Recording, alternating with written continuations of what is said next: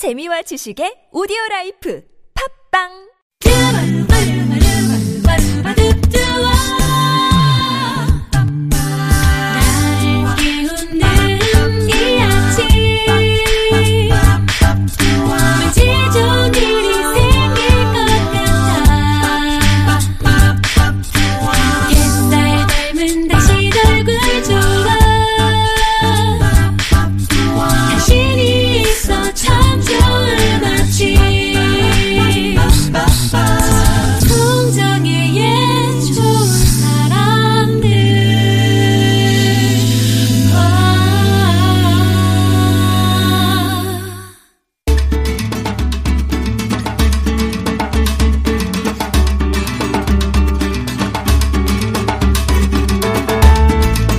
법리학자이자 계몽사상가인 샤를 드스공단은 한시간 독서로 누그러지지 않는 걱정은 결코 없다라고 장담했습니다.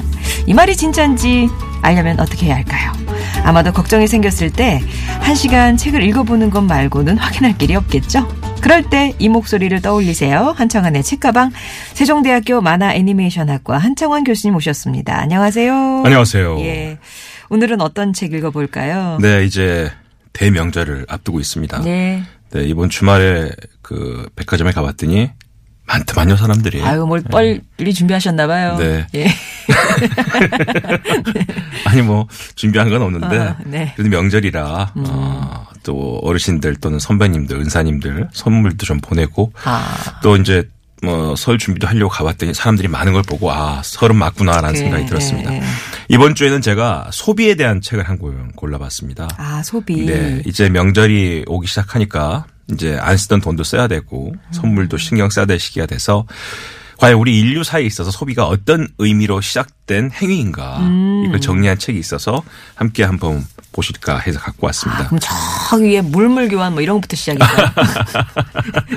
그러니까 어떻게 보면 산업 사회가 시작되면서 아, 네. 인류 사회의 소비가 아, 과연 우리의 삶에 어떤 의미로 다가오기 시작했고 산업 사회 네 이후에. 그렇습니다. 예. 네. 어떻게 보면 산업 혁명 이후죠. 어. 어, 소비에 대한 문화가 어떤 계급주의를 타파하고 어, 공화국이라는 일종의 우리가 선거를 통해서 대표를 떼는 미니제도 음. 이런 제도와 함께 어떻게 우리 주위에서 우리의 삶의 방식으로 정착하게 됐는지 그 과정을 설명하는 책이 있습니다. 네. 설혜심 교수의 소비의 역사를 오늘 소개해 드리겠습니다. 예. 이 소비의 역사, 지금껏 어떤 역사가도 주목하지 않았던 익숙한 물건과 공간, 그리고 소비라는 인간의 행위와 동기를 통해서 인간의 역사를 내밀하고 다층적으로 살핀 책인데요.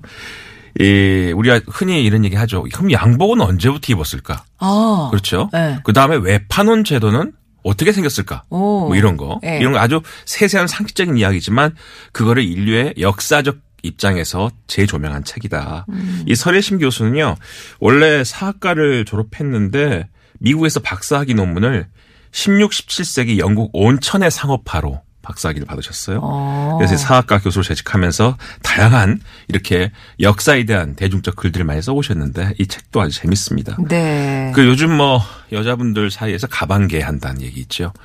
네. 저는 여, 못 들어봤어요. 가방 개를 해요? 저희 예. 어머니 시대인가? 아. 그래서 비싼 저희는 일단 개를 잘 안 합니다, 요새는. 그렇죠. 예. 요즘 그러시죠. 저희 어머니 시대, 어머님 시대 때 이제 가방 명품 가방을 사시기 위해서 네. 개를 했다는 얘기도 있고 아마 저희 바로 이 세대까지 했다는 생각도 나는데 또 요즘 아이들은 연애를 하고 데이트를 하면 더치페이를 기본으로 하더라고요. 아, 예. 맞아요. 통장을 같이 쓰기도 예, 하고 그러고. 한 예. 통장 뭐 데이트 통장을 쓰기도 음, 하고 음, 음. 저희 이제 과년한 딸이 연애를 시작했는데 매일 그것 때문에 싸웁니다.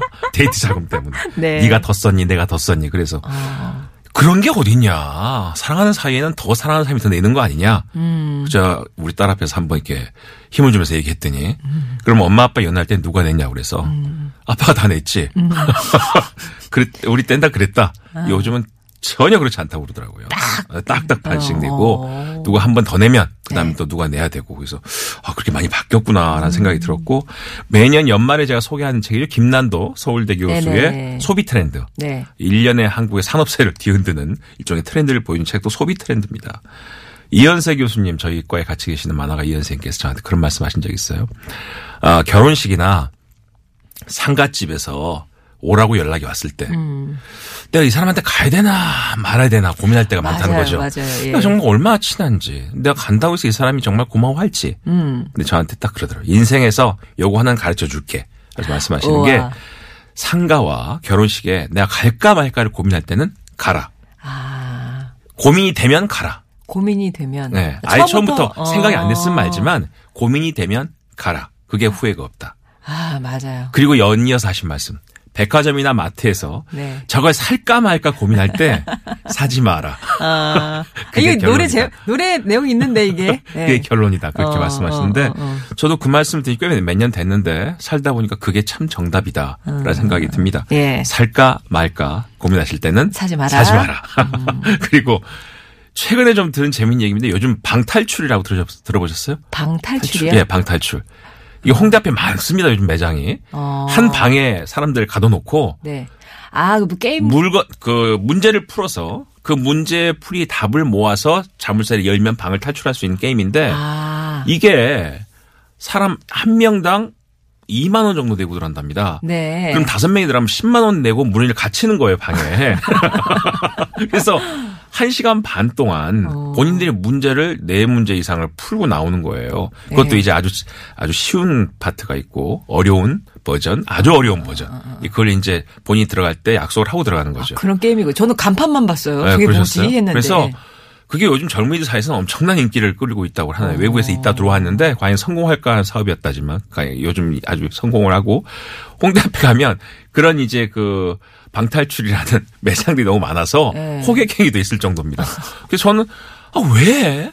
내 비싼 돈 그것도 2만 원씩이나 내고 왜 갇히니 거기에?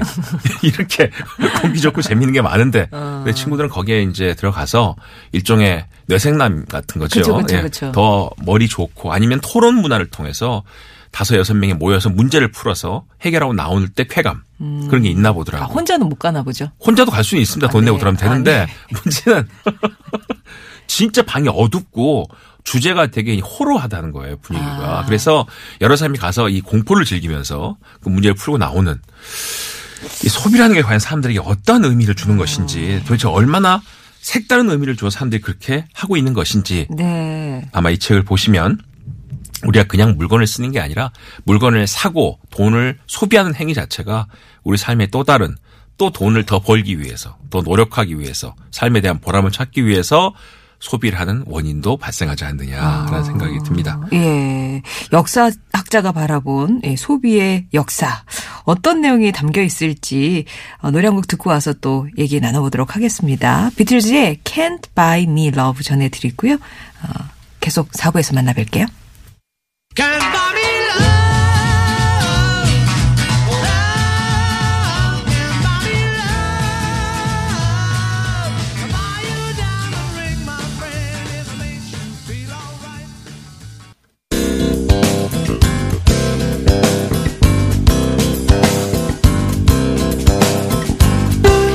월요일에 만나는 좋은 사람들 한정원의 책가방으로 함께하고 있습니다. 오늘 만나는 책은 소비하는 인간을 새로운 시각으로 사유하는 역사서예요. 설혜심 교수의 소비의 역사인데요. 이런 책을 썼다는 건 일단 소비 자체가 이렇게 단순히 물건을 사고 파는 행위 그 이상이다라는 메시지를 그렇죠. 주기 위해서겠죠. 네, 예. 그렇습니다.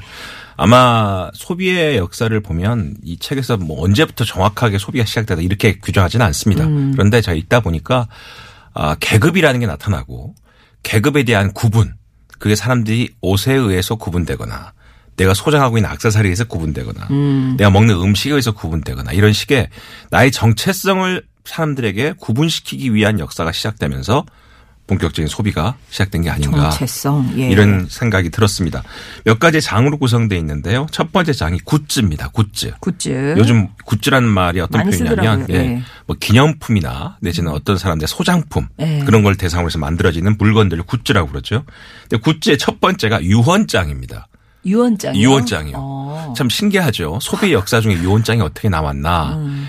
아, 최근에 제가 한번 어떤 지인을 소개받았는데 그분이 이제 참 좋은 집안이신 것 같아요. 근데 어느 날 갑자기 할아버지가 유언장을 발표하신다고 약속 시간에 취소했던 적이 있대요. 그러니까 다른 분들은 돌아가셨나?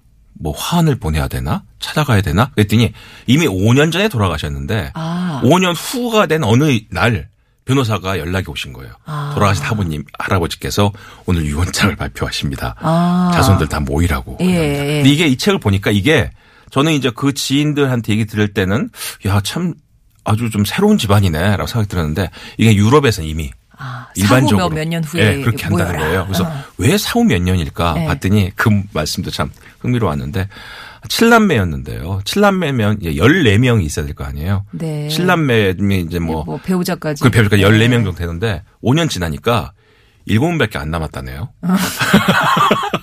뭐 이후에 사고로 돌아가신 분도 있겠지만 예. 돈이 많은 분인 줄 알았던 아버님께서 돌아가셨는데 별로 재산이 안 남았대요. 아. 그때 뭐 이혼도 하시고 한만 나시고 해가지고 7명이 남았대. 네. 그래서 그 정도 기간을 두는 게 아닌가라고 또 우리끼리 얘기를 했는데 하여간 일곱 명 남친구 그 자손들에게 편지를 하나씩 남기신 거예요. 음. 너에게 뭐를 준다.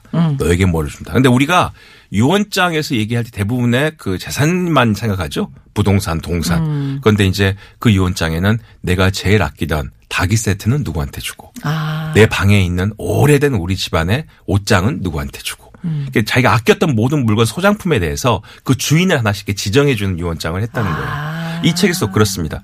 아, 유언장에 나타난 또 다른 소비. 예. 그건 뭐냐면 내가 정말 소비 생활을 통해서 느꼈던 보람 네. 그리고 그걸 간직하고 있었던 삶에 대한 추억 그런 것들을 통째로 누구에게 전해주고 싶다. 음. 그게 유언장이었다는 거죠. 소비의 연계라는 겁니다. 음. 그게 이제 유언장으로 시작하는데 뭐 이렇게 시작된 어, 장은 굿즈 다음에 유혹하는 세일즈 어떻게 물건들을 팔기 시작했는가라는 아. 장이 있고요. 그 다음에 소비하는 방식들이 새롭게 혁신적으로 등장한 것 아까 제가 말씀드린 개모임, 예. 뭐 수집광들 또는 뭐 성형, 음. 노인들이 왜 소비를 많이 하는지 뭐 이런 이야기에 컨슈머러스의 소비의 문제 그리고 네 번째가 마켓 시장은 어떻게 생겼는지 또 어떻게 확장됐는지 우리가 그런 얘기 많이 하죠. 어, 최근에 제가 VR 사업에 대한 사업 설명을 한번 다녀왔는데요. 음. 그 사업 설명에 보니까 이제 VR을 가지고 테마파크를 만드는 가상현실 테마파크를 네. 만드는데 놀이동산 같이 멀리 가지도 않고 비가 오나 눈이 오나 실내에서 테마파크만큼의 공간을 VR로 체험할 수 있다. 뭐 이런 공간이에요. 근데 예전에는 그 공간을 본인들이 어떤 매장에 임대료를 내고 들어갈 생각을 했는데 음. 최근에는 쇼핑몰이나 백화점들이 돈을 주고 들어와 달라고 그런대요. 물론 믿기지는 참 않지만 네.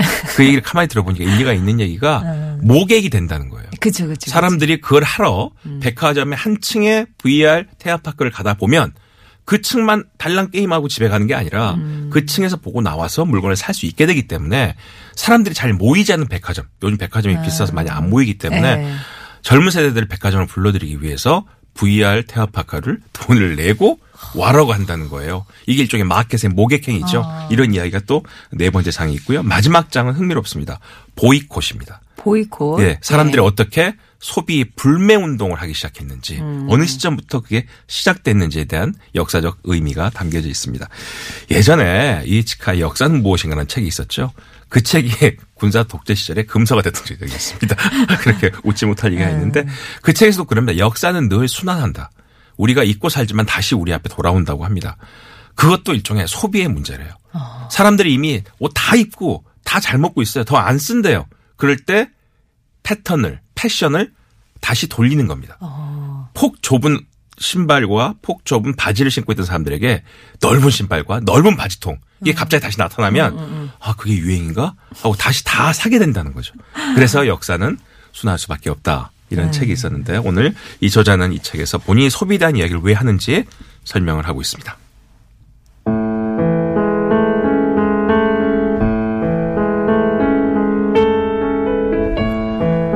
소비는 단순히 물건을 사거나 쓰는 행위만을 지칭하지 않는다. 그것은 이미지나 상징 등의 비물질적 요소를 포함하며 소비의 형태 또한 사용상의 효용 이상으로 다양하게 나타나기도 한다. 이뿐만 아니라 물질이나 서비스를 욕망하는 순간부터 그것을 구매하고 즐기며 궁극적으로 폐기하는 일련의 과정에는 상상력, 관계 맺기, 구별 짓기, 도덕, 이데올로기며 글로벌한 상품의 네트워크와 자원의 보존과 낭비에 이르기까지 수많은 요소가 스며 있다. 이처럼 소비의 다양한 면모를 살피기 위해 이 책에서는 근대 이후 현대 사회에 이르기까지 인간의 삶을 더욱 풍요롭게 만든 상품은 물론 약장수, 방문 판매, 우편 주문, 백화점, 쇼핑몰 같은 근대적 판매 방식과 공간을 포괄적으로 다룬다. 또한 제품에 대한 평가나 불매운동 같은 행위를 살펴봄으로써 소비의 장관 역사뿐만 아니라 그 이면에 숨겨진 저항과 해방, 연대를 맞이할 수 있을 것이다. 다루고 있는 분야가 방대하네요. 방대하죠. 판매 방식에 거기에다가 역사에 그 숨겨진 저항과 해방과 연대까지. 그래서 책이 이렇게 두꺼운가 봐요. 네, 480페이지 되는데. 네. 그런데 이제 우리가 벽돌 같은 책이라고 많이 얘기하죠. 벽돌 도서라고 음, 하는데. 이런 책을 읽으신 방법은 목차를 보시고 가장 궁금함부터 찾아서 읽으시는 게 좋습니다. 예. 어차피 다못 지금 읽습니다. 네. 총 25가지 장으로 구성되어 있는데 이거 1장부터 꼼꼼하게 다 못 읽으십니다. 어. 궁금한 것 찾아서 보시면 재밌고요. 특히나 이런 거 보면 우리가 이제 그 외판원 제도가 있죠. 예, 외판원 제도가 방판. 음. 네, 방판 제도라고 있었던 우리나라 같은 경우는 가장 방판 제도가 시작된 것이 에, 농가에서 이제 그 계량 한옥이 등장하고 음. 계량 한옥이 등장하면서 처음으로 거실이 생겼습니다. 네. 대한민국에 네. 거실이 생기면 한국 사람들이 소망하던 서양 사람들의 거실에 응접 세트가 들어옵니다. 아. 응접 세트가 들어오면 장식장이 들어오죠. 네. 그걸 뭘로 채워야 됩니다. 어. 근데 평상시에 책을 그렇게 많이 안 사보고 그런 경제가 아니었던 나라에 갑자기 고도 경제 성장이 되면서 책장에 책을 순식간에 채워야 되는 문제가 생깁니다. 음. 바로 그때 책 외판원이 온다는 것이죠. 그래서 그냥 세계 명작 전집 그냥, 예, 저희 어렸을 전집. 때 100권짜리 막 그렇게 저희 다 어렸을 때 책을 읽었었는데 특히나 이런 어, 책 외판원 말고도 화장품 외판원이 또 응답하라 그렇죠. 드라마 보면 예. 것이 있습니다. 이제 이런 게 또 여러 가지 책에서 나오지만 백설공주라는 동화를 보면 그렇게 되죠. 그렇게 몸에 안 좋고 죽을 것 같은 어 독, 독만 가지고 찾아오는 그 마녀를 백설공주가 세 번씩이나 문을 열어줍니다. 그 이유가 뭘까요? 외로워서. 외로워서 그런 거죠. 외로워서. 외로워서. 어, 난장이를 아침에 나오고 나면 하루 종일 아무도 없어요. 애니메이션 보면 뭐 새랑도 얘기하고 사슴하고도 얘기하지만 외로우니까. 그리고 그들하고 와서 물건 얘기도 안 합니다. 저도 어렸을 때 생각해 보면 그 화장품 아주머니가 화장품 아줌마 아줌마 그랬었는데 우리 때 그분이 오시면 하루 종일 수다만 하세요. 그러다가 해 질 때쯤 어머니가 물어보시죠. 뭐 없어?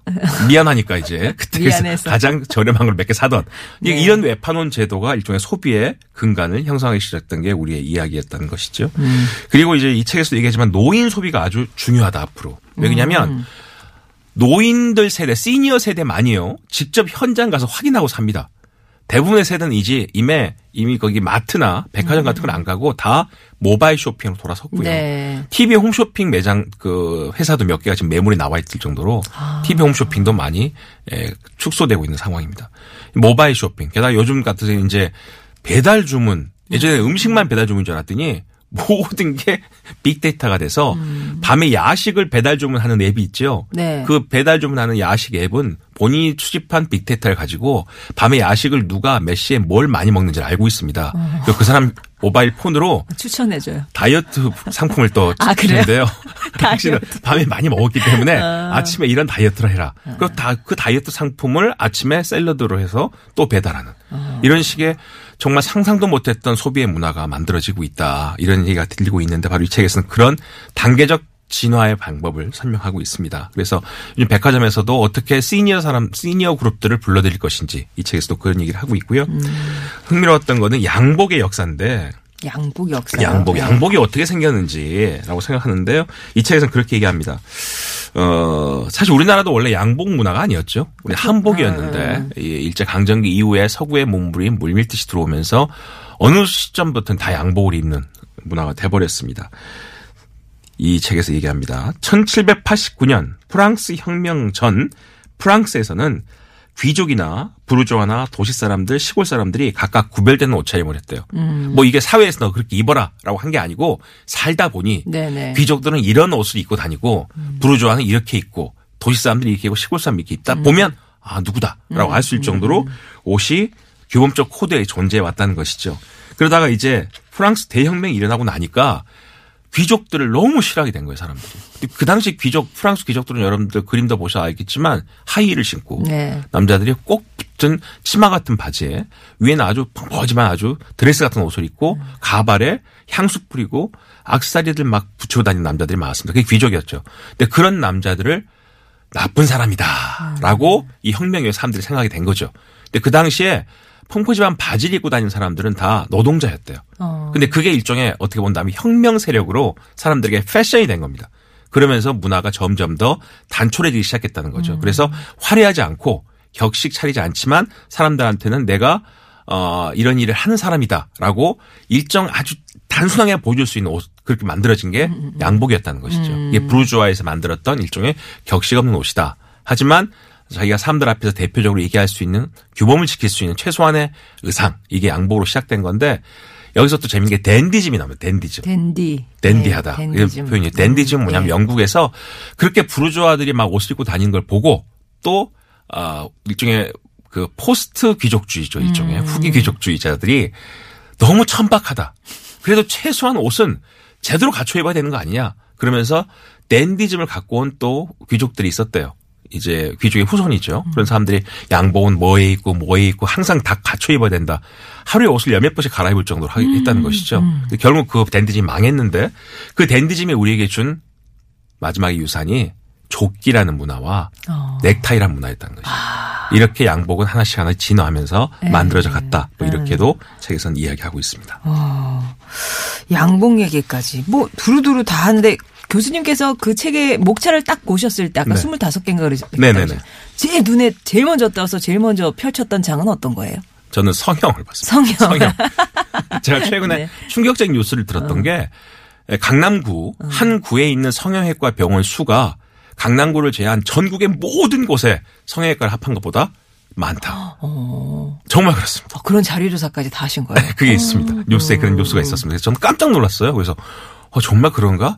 운전하고 다니거나 걸어 다니다 보면 강남구청 쪽 가면 정말 많아, 많기는. 네. 예, 그쪽에는 많은데 그 정도로 많구나. 어, 성형을 도대체 언제부터 했을까? 근데 성형의 역사를 보니까 너무 흥미로운 게요. 어우, 사진도 있네요. 네네. 이 성형 소비의 사진이 있네요. 내셔널리티라고 나오는데 네. 성형이 가장 먼저 시작된 게 코랍니다. 코를 먼저. 진짜 코. 그 코가 시작된 게 언제였냐면요. 15세기 말부터 유럽의 매독이 유행하면서 코를 잃어버린 사람들이 많았대요. 그래서 코뼈에 매독균이 감염되면 연골 조직이 붕괴되면서 코가 망가지는데 결국 코가 없는 사람들은 되게 그 도덕적인 타락한 사람이다. 아, 이렇게 매독. 사람들이 생각했다는 거죠. 이제 그런 것들을 없애기 위해서 코를 세우는 그러니까 재건을 하는 거네요. 그렇죠. 예. 재건하는 수술이 15세기부터 시작됐고 바로 이때부터가 어떻게 본다면 성형술의 시작이다. 병을 감추기 위해서. 네. 근데 우리는 이제 뭐를 더 크게 하고 높게 하는 게 성형이라고 생각하죠. 음. 근데 원래 성형은요. 일반화시키는 게 성형이었대요. 아, 내가 생긴 어떤 식의 얼굴의 특징이 나의 인종이나 예. 내가 살아왔던 삶에 대해서 뭘 보여주, 나는 그렇게 산 적이 없는데 날 그렇게 볼까봐 사람들이 작게 하기도 했다는 것이죠. 어. 그래서 가장 성형수술이 많이 일어나게 된 인종이 유대인들 때문에 그렇답니다. 아, 유대인들이 코가 매부리 코가 많대요. 네네. 그런데 문학을 보시든 뭘 보시든 되게 돈을 밝히고 수전노 이런 사람들이 많이 유대인으로 묘사가 됐죠. 그러다 보니까 그런 코를 가진 분들이 난 유대인이 아니다. 난 유대인처럼 나쁜 사람이 아니다. 그렇게 돈을 밝힌 사람이 아니다. 이러면서 코를 작게 만든 성형술이 또 시작했다는 거죠. 뭐 이렇게 또 만들어진 것도 성형의 역사다. 이렇게 예. 이야기를 하고 있습니다. 자, 오늘은 설혜심 교수의 소비의 역사 만나봤습니다. 아마 이제 또 설 연휴 앞두고 각종 소비가 예상이 되는데 한번 그 역사를 또 들여다보시면 아, 이랬구나. 이런 또 재미있는 요소들 많이 발견하실 수 있을 것 같네요. 자, 오늘 한 교수님과 만나봤습니다. 고맙습니다. 네, 감사합니다. Ooh.